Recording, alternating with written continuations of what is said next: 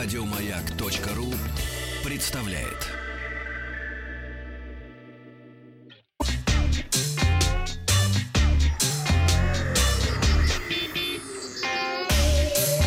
Страна транзистория.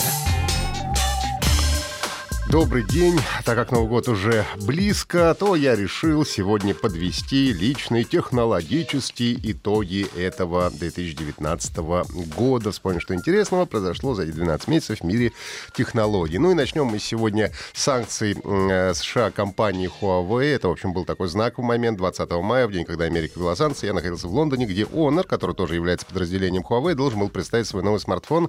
Я прекрасно помню вот это замешательство среди журналистов, не понимаю понимание того, что же будет дальше. До последнего момента мы, честно говоря, даже не знали, произойдет презентация или все отменит в последний момент. Но тогда презентацию, правда, не отменили. Но день случился судьбоносный для всей индустрии. Google остановила сотрудничество с Huawei. Теперь на смартфонах этой марки не обновляется Android, на новых, естественно. Нельзя будет устанавливать приложение Gmail, а, Google Play, YouTube и так далее. А такие компании, как Intel, а, Qualcomm, Broadcom и еще несколько отказались поставлять железо для а, Huawei, процессоры для смартфонов. Ну, правда, им проще, у них свои есть, но тем не менее. И Трамп объявил, что американский бизнес переносит производство из Китая в другие азиатские страны. Результатом стал выпуск первых смартфонов без американских компонентов компонентов и поддержки Google.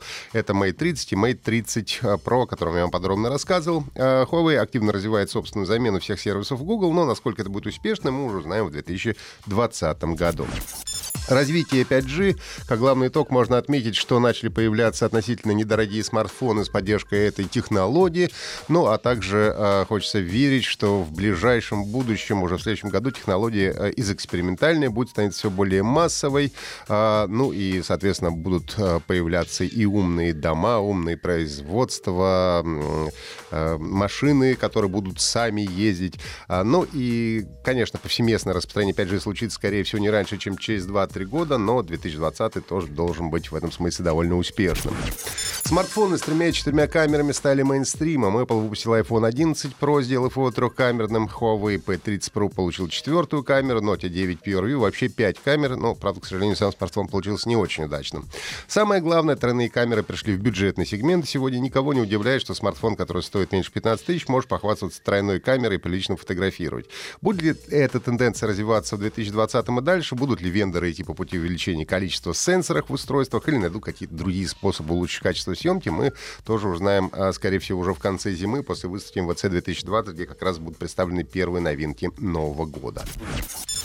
А в 2019 году появились первые коммерческие сгибаемые смартфоны. Надо сказать, что малоизвестная у нас э, компания Royole уже в прошлом году показывала первые образцы сгибающихся экранов и даже представила смартфон раньше других, но качество экрана оставляло желать, желать лучшего, и устройство было очень сырое, его можно было только рассматривать как э, эксперимент. Ну, а когда в гонку включились Huawei и Samsung, то будущее сгибаемых смартфонов э, стало уже не столь туманным.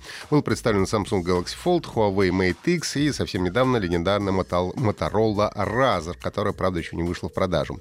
Отдельно хочется отметить Xiaomi Mi Mix Alpha с экраном загнутым на всю площадь корпуса. Напомню, 180% корпуса занимает экран. Но, конечно, это пока еще очень дорогие, не массовые устройства, но если технология сгибаемых экранов будет активно развиваться, то, кто знает, может быть, к концу следующего года на улицах можно будет встретить людей с такими устройствами. Компания AMD выпустила э, с выпуском архитектуры Zen 2, э, остановила монополию Intel на рынке э, десктопных процессоров процессоров. Компания выпустила несколько очень достойных и конкурентоспособных продуктов, а также первый 16-ядерный мейнстримный процессор э, в мире. Это AMD э, Ryzen 9 3950X. Ну, один из самых дорогих десктопных процессоров на сегодняшний день. А, что для нас, как пользователь, очень хорошо, потому что Intel сразу же ответил снижением цен на свои процессоры практически в два раза.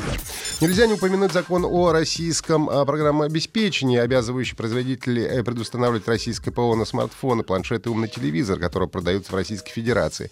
Закон вступает в силу 1 июля 2020 года. Пока что непонятно, как он будет работать, кто должен заниматься предустановкой, кто будет нести ответственность, если что-то не установит, но об этом мы узнаем уже летом. Илон Маск представил пикап Tesla Cybertruck, который выглядит как будто его дизайнеры переиграли в игру Minecraft. А, многие над ним посмеялись, но при этом в США за пару недель количество предзаказов Tesla Cybertruck превысило 250 тысяч штук. Так что если пойдет э, так дело, другие автопроизводители поддержат тренд, то угловатые автомобили станут у нас привычным зрелищем на дорогах. Ну а также 2019 год, наверное, э, ознаменовал по большому счету смерть, э, смерть криптовалют, поскольку криптовалютная гонка, по крайней мере, уже можно сказать, завершена. А проголосуйте, что для вас главное в этом году было в технологиях. Tesla Cybertruck, развитие 5G, санкции Huawei, сгибаемые смартфоны или другое можно отметить в комментариях. У меня все на сегодня. Подписывайтесь на наш подкаст на сайте Майка и в Apple Podcast. Еще больше подкастов на радиомаяк.ру